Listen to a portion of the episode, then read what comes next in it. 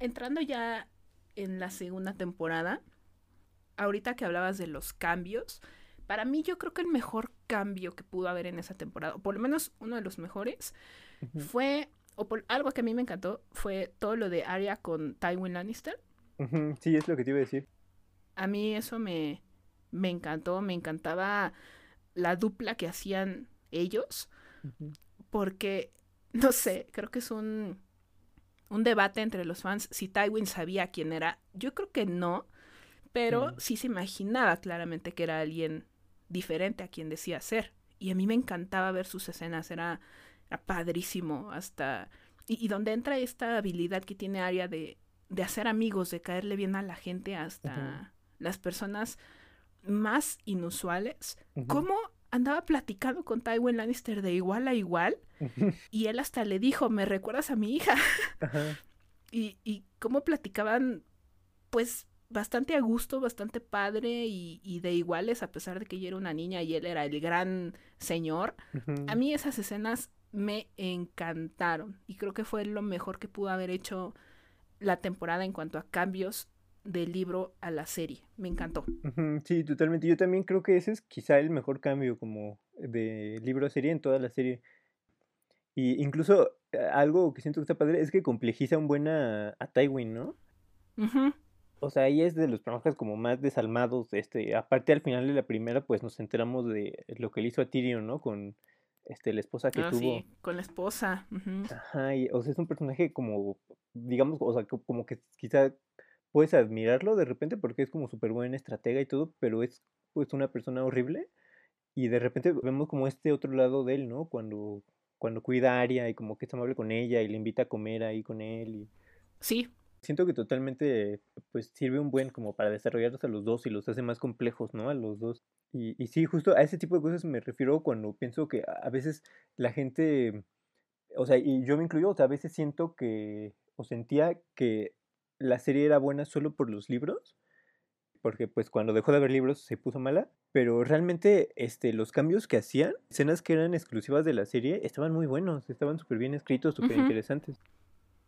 Sí, sí, como, bueno, eh, regresando un poquito a la primera temporada, esta escena entre Robert y Cersei en el que hablan como de los, de cómo empezaron, de cómo se fue al demonio su matrimonio, se me hacía padre, porque era como una escena muy sincera entre Cersei y, y, Robert, que a Robert como que nada más lo habías visto en esta faceta del tío borracho y como que siempre se la pasaba hablando de sus épocas de oro. Entonces es una parte de vulnerabilidad muy padre y como él habla de Liana y que ni siquiera los siete reinos pudieron llenar el vacío que ella dejó. o sea, es, una escena padre porque se sinceran y, y pues hablan, pues tal vez no como amigos, pero sí como, como viejos conocidos. O cuando Rob y, y Caitlyn se enteran de la muerte de Ned y como Rob está destrozando su espada en el árbol. O sea, hay escenitas que, que son originales de la serie y que como, como bien dices, pues sí,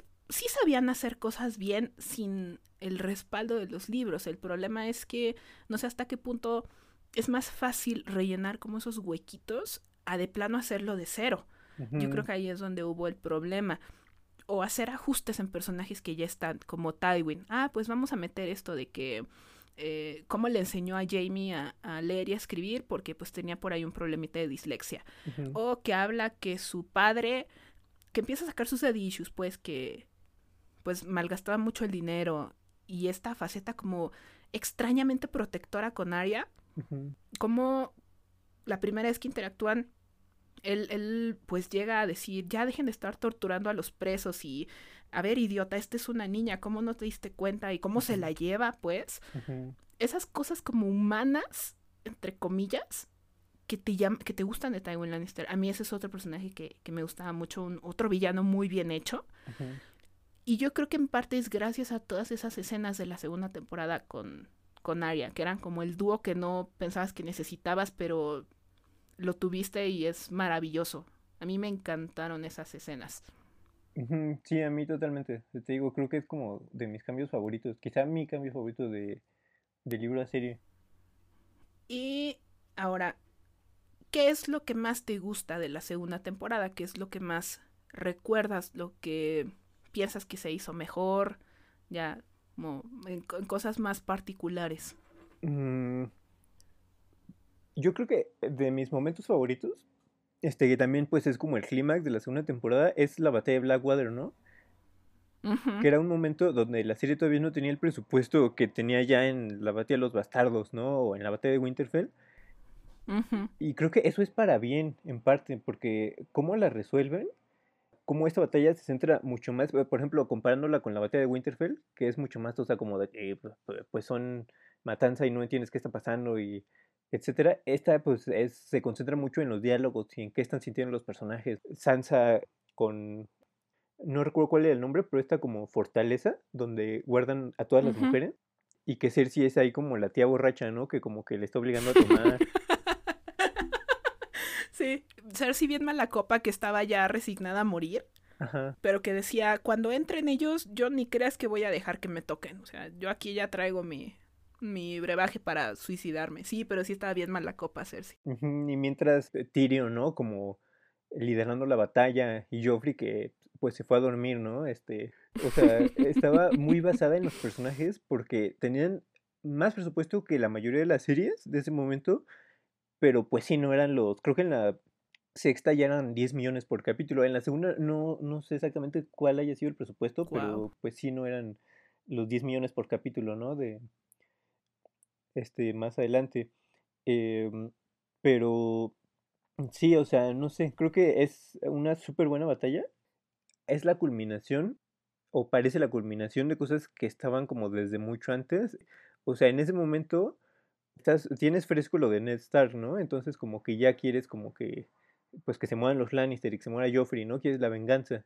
Y en ese momento, pues, este Stannis está marchando, ¿no? Hacia, hacia King's Landing, entonces pues es esa confrontación, ¿no? O sea, como que uno cree, digamos, uno ha visto otras este, historias de fantasía, ¿no? O sea, cuando uno ve que un personaje que es tan, digo, que es quizá el personaje más complejo de la serie, pero cuando ve que un personaje que es como de los buenos, entre comillas, en ese momento está marchando y va a marchar contra el rey malo, dices, no, pues lo va a vencer, ¿no?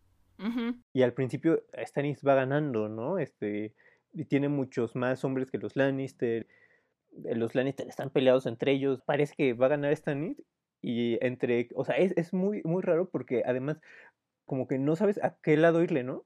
Digamos, no es como, digamos, en El Señor de los Anillos, creo que en todas las batallas, pues sabes a quién le vas. Cuando, no sé, Helm's Deep, yo creo que nadie dice, ah, pues ojalá ganen los, los trolls, ¿no? los orcos. Ah, orcos, que diga así. Pues, pues, sí, o sea, nadie quiere que ellos ganen, pero aquí Stannis, digamos, es como pues el que tiene razón, porque pues, Joffrey no es heredero legítimo, pero pues Stannis es alguien súper frío, pero al mismo tiempo tiene a Davos, que pues es buena onda, pero de su parte está Melisandre, que pues es una persona como que da miedo, y mientras los Lannister, pues, o sea, son los malos, pero si gana Stannis, pues quizá maten a Sansa y a Tyrion, y pues uno no quiere que pase eso, entonces es muy raro. Así es. Como que no sabes a quién irle. Y, creo que eso era lo padre, y creo que es algo que también perdió mucho Game of Thrones en las últimas, ese nivel de complejidad.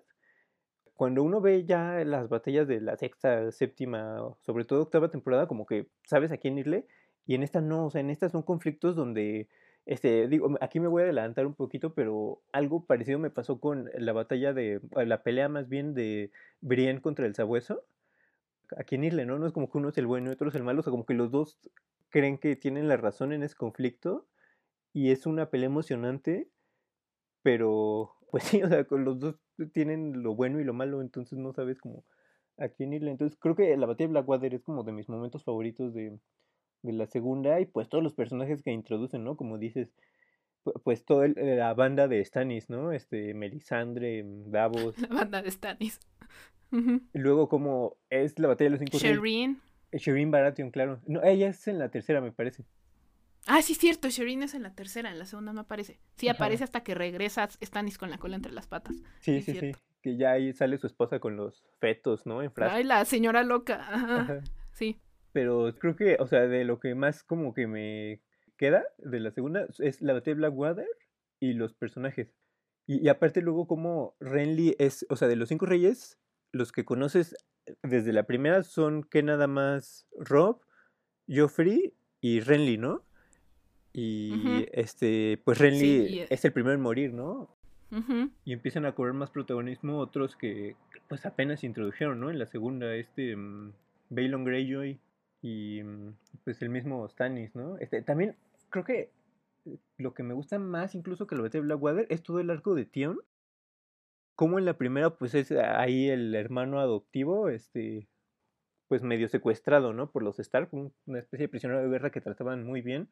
Y como en la segunda se vuelve un villano, ¿no? Hasta ese momento, porque después lo complejizan mucho más y es más padre. Pero en la segunda tiene este arco donde, pues sí, es, es un arco donde, no sé si lo diría de villano, pero pues sí, en la segunda tiene un papel de villano donde él empieza a hacer cosas malas y entiendes como, pues su proceso mental, entiendes por qué lo está haciendo, pero pues quema niños y hace cosas horribles y, o sea, no te lo esperabas de él en la primera, pero al mismo tiempo no es como, digamos, Creo que la diferencia también con las últimas es que en las últimas pasan cosas que no te esperas, pero pasan un poco porque sí, dices, como ese personaje en serio haría eso, y aquí no es así, aquí, o sea, son cosas que no te esperas, pero que al mismo tiempo tienen sentido, o sea, dices, bueno, pues este chavo que estaba como secuestrado y que como que no tenía claro cuál era su familia real y entonces sus dos familias se están enfrentando en un conflicto armado, entiendes por qué lo hace, tampoco es como que salga de la nada, ¿no? O Daenerys cuando dijo, ah, pues hoy voy a cometer genocidio, ¿no? Pero sí, o sea, ah. es, es muy padre el arco de Tion también. Sí, sí. Fíjate que Tion, bueno, yo he visto Game of Thrones tres veces completa. La primera, pues, la, original. La segunda, cuando mi hermana la estaba viendo por primera vez. Y la tercera, la última que te digo, que tiene un mes. Y al principio yo no aguantaba Tion. De verdad. Obviamente por la cosa de, ay, pinche traidor, ¿no? Pero ya en esta última vez dije, oye, espérate, Tyrion ya, digo, Tyrion, Tyrion ya no me cayó mal, porque, bueno, no sé si porque ya lo estaba viendo como con toda la perspectiva del, del arco del personaje, pero decía, hasta pobrecito, pobrecito, él, pues lo único que quería era sentir que pertenecía, él quería sentir que pertenecía y sí hace cosas horribles, pues, pero realmente en esta segunda temporada es ver cómo se descarrila el tren Tion. y, creo que lo, lo, representa muy bien cuando decapitas y Roderick, que sus últimas palabras son, ahora estás, estás realmente perdido, porque realmente ves todo el, el, cómo se descarrila por completo el personaje y, por ejemplo así Roderick ni siquiera le puede cortar bien la cabeza. Entonces es, es padre en un sentido pues triste, te da lástima, como pues él decae de ser pues como el hermano extra y, y ser el arrimado realmente, pero como él traiciona a Rob, que era su mejor amigo, que era como su hermano, por pertenecer y después cómo la paga de horrible, llega un punto en el que dices, ya por favor paren esta masacre, de verdad ya, ya alguien piensa en Tion porque a mí ya, ya llegaba un punto en el que ya no podía ver todo lo que le hacían, pero en la segunda temporada es padre ver la complejidad y cómo se va atreviendo cada vez a más y más y más, pero siempre está como ese componente de culpa. Siempre está presente, no hay un momento en el que en el que Tion le dé la espalda por completo a los Stark, sino como que siempre está rondándole en la cabeza la traición, el haberlos vendido, el estarles dando la espalda. Y eso es algo muy padre de ese personaje que, que yo no vi al principio, pero ahora ya lo veo.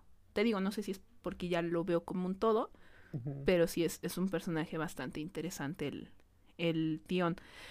Y pues de los personajes que metieron en la segunda temporada, que son Brienne, este, Marjorie, Melisandre, Stannis, Davos, no sé si se me da alguno, creo que esos son los, los principales que entraron en esa temporada. creo que sí.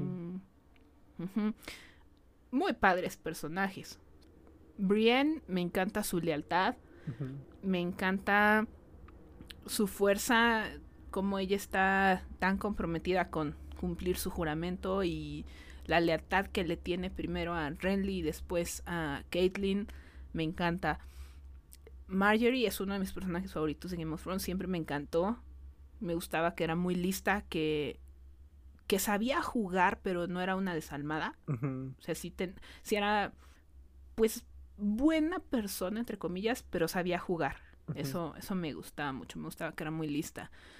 Eh, Melisandre, uff, se me hacía un personaje muy complejo, que, que como dices tú, daba miedo, pero siempre me interesó mucho el rollo de fanática religiosa, que, que ella tenía esta fe ciega en su Dios y cómo hace cosas verdaderamente horribles, horribles y cómo es buena para manipular a los que están a su alrededor, pero también ver el viaje que va teniendo el personaje antes de que quema a Shireen y después de que la quema, es muy padre ver cómo esta crisis que le da y, y cómo le baja dos rayitas a, su intensidad.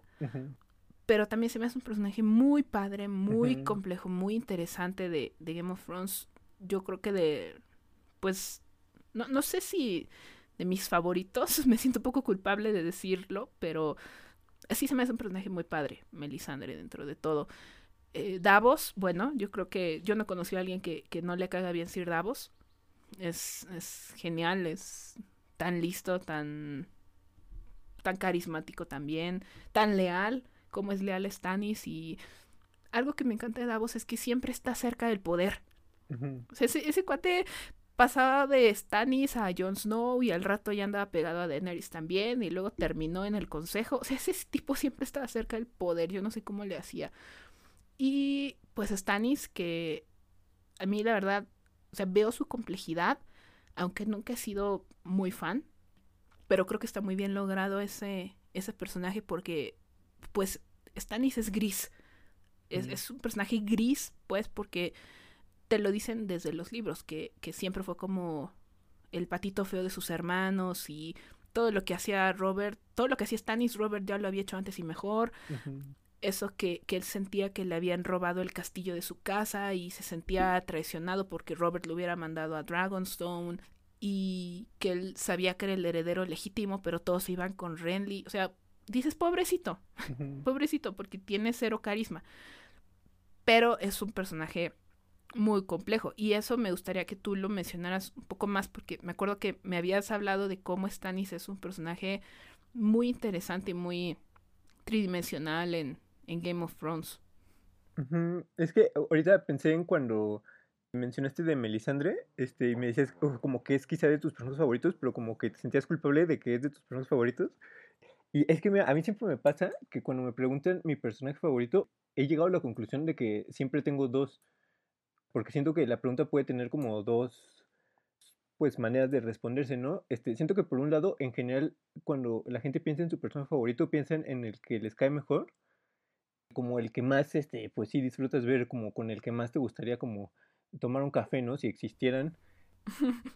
Pero también como que a veces yo pienso como en el personaje que es más interesante, ¿no? Como el que está mejor escrito.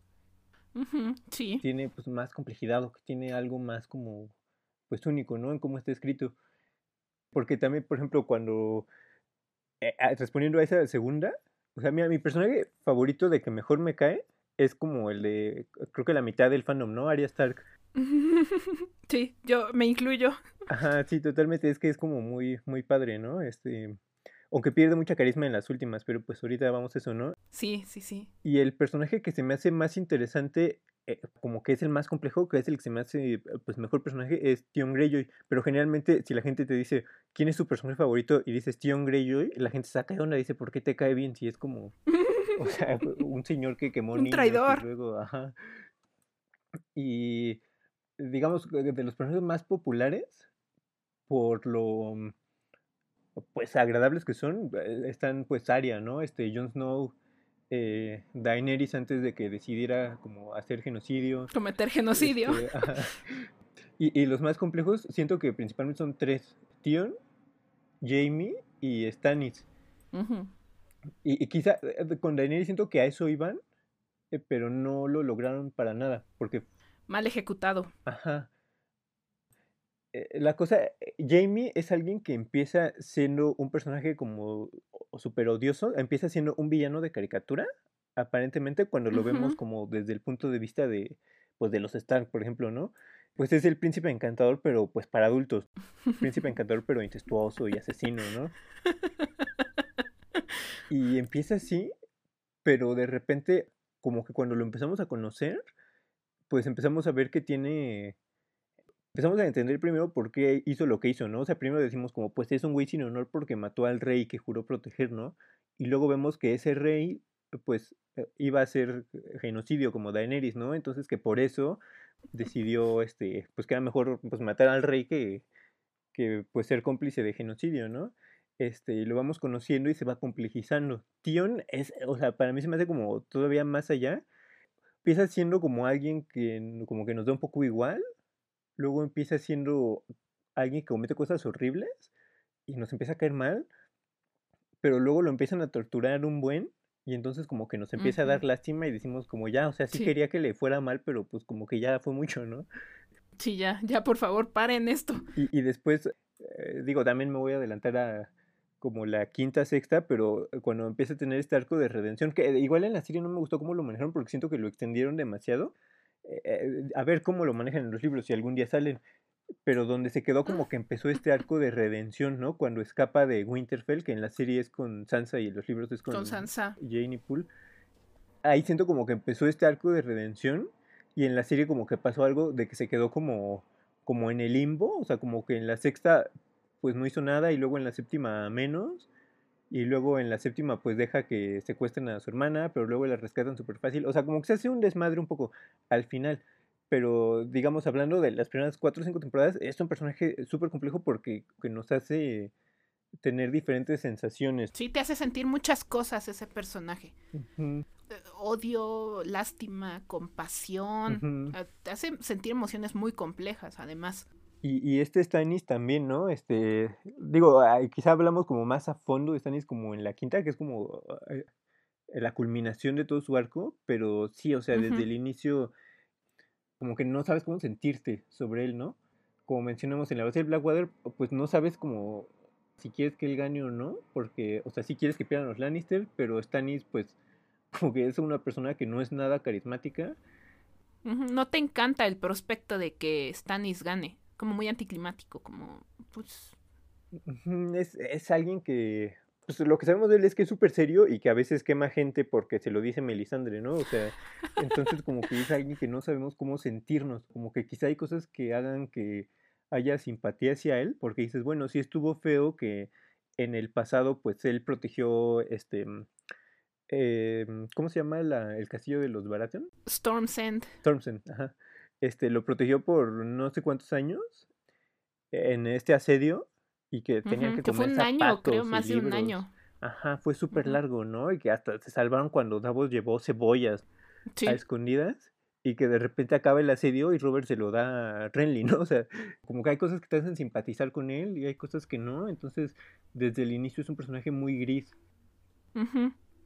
Ya luego en la quinta, pues, eh, no sé si adelantarme a lo de Shirin? Pues sí, porque estamos hablando de, de Stannis. Es este, no sé, o sea, de los momentos de la quinta como más de la serie, yo creo que es de los momentos más traumáticos de la, serie. ¿no? Sí, a mí me traumó lo de Shirin. De verdad fue fue es, es Pero, feo, súper. Sí, sí fue fue muy feo y fuerte y aunque dentro de todo, pues creo que fue coherente con Stannis, porque Stannis, como desde el principio, te quedó claro que iba a hacer lo que tuviera que hacer por recuperar el trono. Y por eso, como que es, es, esta complejidad de decir, pues es que lo entiendo. A lo mejor no lo, no lo apoyo, no estoy de acuerdo con que queme gente por diversión, porque Melisandre le dice, pero pues él lo está haciendo con ese objetivo en mente. Entonces, puedes entenderlo y, y a lo mejor no, no es que lo apoyes, pero pues dices, es que el pobre güey piensa, bueno, es, el trono es suyo por derecho y la frustración que ha de sentir, o sea, sí, sí se presta a, a este análisis del personaje y que puedas entender de dónde viene esa motivación, que pues no todos los personajes lo tienen y que también Tion lo, lo llega a tener, este rollo de mm, pues es que siente que no pertenece a ninguna de las dos familias y que quiere quedar bien con, con su papá, pero traiciona a los Stark, que son su familia adoptiva, pero que luego se arrepiente por todo lo que le hace Ramsey y cómo se redime y que sí, como que a momentos como que se quedó crudo ese, ese arco de redención, como que le faltó que, que lo cosieran un poquito más. ahorita que mencionabas cuando secuestran a Yara y que él se avienta, como que como que piensas, ¿cómo? Pero pero si ya habíamos pasado por esto. Tion ya, ya no había, ya no era eso, como que se ve cierto retroceso, aunque, bueno, después él reúne gente para ir a rescatarle y la rescata y demás, como que no te convence. Dices, no, eso ya lo había visto, o sea, ay, Tion, por Dios. Pero es, es padre ver esa, esa complejidad del, del personaje. Ahorita que hablabas, bueno, todo lo, lo lo, que detonó como hacer el análisis de, de Stannis y de Tion, pues fue lo de Blackwater. Definitivamente Blackwater es de los grandes momentos de la serie y aparte es de las tres grandes batallas. Bueno, Game of Thrones ha habido muchas batallas, pero yo creo que las tres principales fueron Blackwater, eh, la de los bastardos y la de Winterfell. También puedes meter Hardhome, puedes meter la de la del muro contra los salvajes. Pero yo creo que esas tres son como las, las principales por el efecto que tuvieron en la historia. Blackwater, porque pues fue todo el ese arco que como que decías, ya al fin van a matar a los Lannister, pero luego dices, no, espera, si, si Stannis gana, van a matar a Tyrion, o van a matar a Sansa, o no sé, a, pues a la misma Cersei que pues que te caía bien, o no sé, eh, te genera como ese sentimiento encontrado. Y a mí lo que me encanta de Blackwater es la creatividad que, demuestra Tyrion, o sea, la, inteligencia que, tenía mm. de decir, a ver, estamos en desventaja. Viene este cuate con toda su flota, ¿qué vamos a hacer? Y este plan maestro increíble que yo creo que me paré y aplaudí, que es, es padrísimo y es un momento visualmente muy atractivo de la serie cuando se prende el, mar con este fuego verde y como devora toda la flota y sientes la frustración de Stan y sé que valió su flota, pero es muy satisfactorio también de alguna manera porque aunque una parte de ti quiere que gane Stannis, también como Tyrion es fan fave, tú dices, ah, qué bueno que le salió su plan. y, y, como que te da orgullo de, ah, ese es mi Tyrion, va, a defender la ciudad. y eso, en la, al principio de la siguiente temporada, al principio o al siguiente capítulo, no recuerdo, o sea, en los capítulos posteriores, es lo que detona que tú te frustres de ver que nadie se lo agradece. O sea, él lo salvó a todos y nadie se lo agradece y es muy injusto, pero es parte de todas estas emociones como súper complejas que te detona ese capítulo de Blackwater que definitivamente creo que es el, el highlight de esa temporada. Y lo de Arya con Tyrion. Esta muerte de Renly que también es sorpresiva porque, pues, como te están hablando de una guerra de los cinco reyes, tú te imaginas que a lo mejor Renly dure un poco más.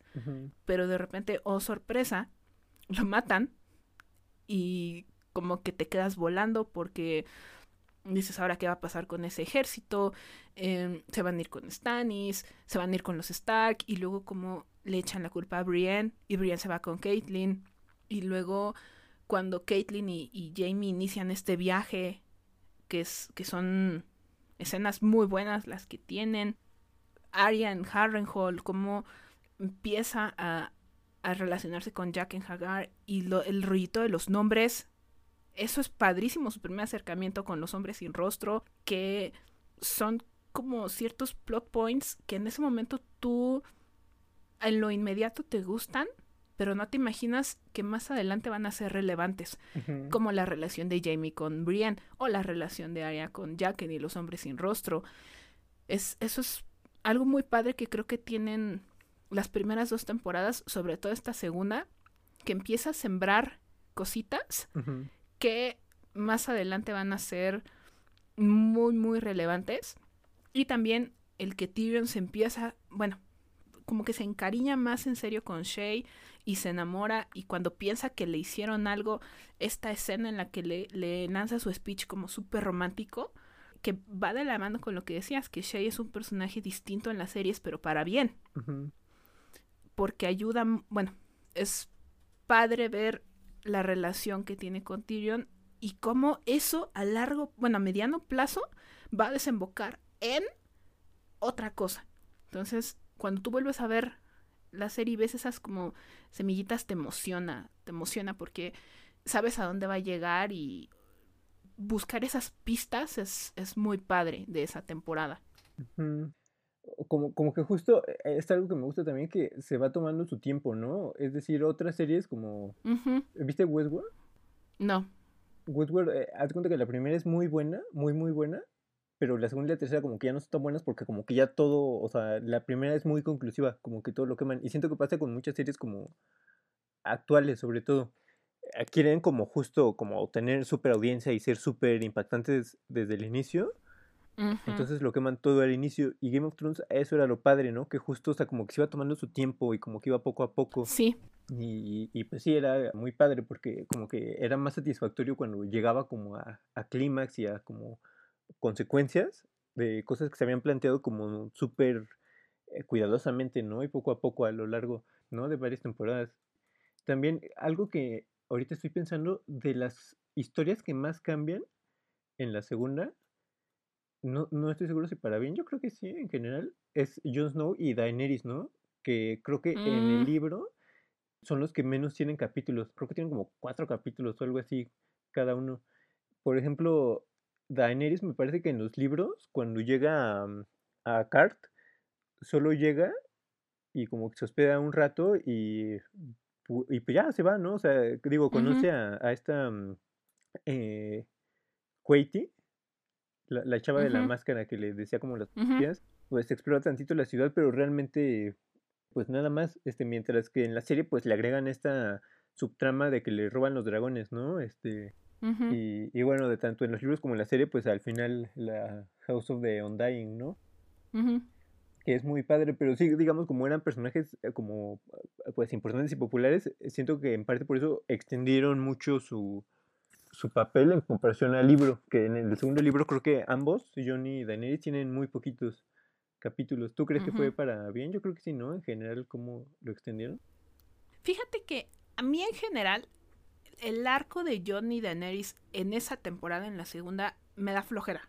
O sea, cada uno por su lado me da flojera, porque pues es como este periodo de la historia en el que Jon se la pasa caminando en la nieve y como que me aburre, la verdad, un, poco porque se me hace muy largo. Ahí, para mí, lo, el highlight del arco de Jon en esa temporada es cuando conoce a Ygritte. Y por otra parte, Daenerys, pues lo mismo, lo de Card, que pues como que sí está padre ver la ciudad exótica y ver cómo Daenerys, algo muy padre de su arco es ver cómo cuando parece que está de rodillas acabada, de repente renace. Y también lo ves en la segunda temporada, como cuando la traiciona Xaro y, y eh, Doria y le matan a los, bueno, algunos de los pocos Dothraki que tenía, pero luego cómo se recupera. Eso es lo padre para mí del, del arco de Karth. Pero en general, el, el, arco de Johnny de Daenerys en esta temporada se me pierde, o sea, se me hace un poco, pues hasta tedioso. pero como que hasta se olvida, ¿no? Como, ajá, como que se te olvida. Ahorita estaba pensando, espérate, John, ¿qué estaba haciendo esa temporada? Ah, sí, es cuando empieza a caminar en la nieve. Y este, y Dani pues está en Card. Pero sí puede ser que, que, como dices, en los libros pues es algo más breve, el caso de Daenerys. Pero el querer alargarlo en la serie, pues para que no dejaras de verla porque pues sí hubiera estado raro que Daenerys de repente de haber sido tan relevante en la primera temporada, después de ese final tan padre en la segunda temporada pareciera muy poco. A lo mejor sí hubiera sido, bueno, ¿a dónde se fue Daenerys? Lo mismo con Jon Snow, que desde el principio fue un personaje muy popular, como que de repente verlo muy reducido, pues sí es la necesidad de, de alargar su participación, de pues que lo sigas viendo, que no se te olvide que están ahí, porque en esa temporada creo que se llevó protagonismo otras cosas por encima de ellos, definitivamente. Sí, es más como sobre toda la guerra de los cinco reyes y King's Landing, ¿no? Esa temporada. Sí, y también todo el rollito de Rob cuando conoce a Talisa y cómo tú ves el desastre desarrollándose delante de ti porque te acuerdas que Caitlyn le dijo, no puedes jugar con Walder Frey. y ves cómo él se enamora, que también es, bueno, es un poco distinto en, en los libros, por aquí como lo hacen un poco más romántico, que decía casarse con, con Talisa por amor y cómo rompe su juramento con, con los Frey, pero es algo que igual la serie vuelve a jugar a mediano plazo. ¿Te imaginas que eso va a tener consecuencias? y, y, y, lo sabes, pues, pero como que en ese momento te quedas en lo, en lo inmediato y dices, ah, qué bonito, pero ya después sabes que va a tener alguna consecuencia y la tiene, y a gran escala. Y eso es algo que Game of Thrones siempre hizo muy bien hasta el final, bueno, o sea, salvo al final, que fue este build-up, este, el, el dejarte pistas para que tú te dieras cuenta que iba a pasar después. Y al final la satisfacción era como, ah, mira, ya entendí por qué pasó todo lo anterior.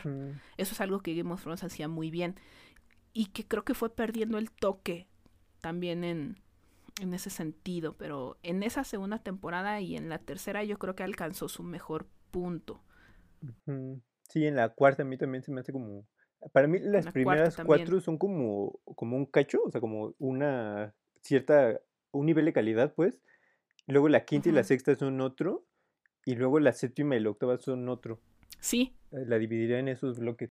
Sí, definitivamente. Yo creo que en cuanto a calidad, eh, la serie definitivamente fue subiendo en, los primeros años, después fue bajando como en bloques, como, como dices tú, pero definitivamente la segunda es algo, es, es una temporada muy buena también, siguió el, el hilo de calidad de la primera y no sé si, si quieras agregar algo de la segunda para avanzar a la tercera. Mm, no, pues que sí, o sea, estoy de acuerdo en que es como la época dorada, ¿no? De, de Game of Thrones, como que tomó las cosas que funcionaban de la primera y este, las expandió, ¿no? Como más personajes, más presupuesto.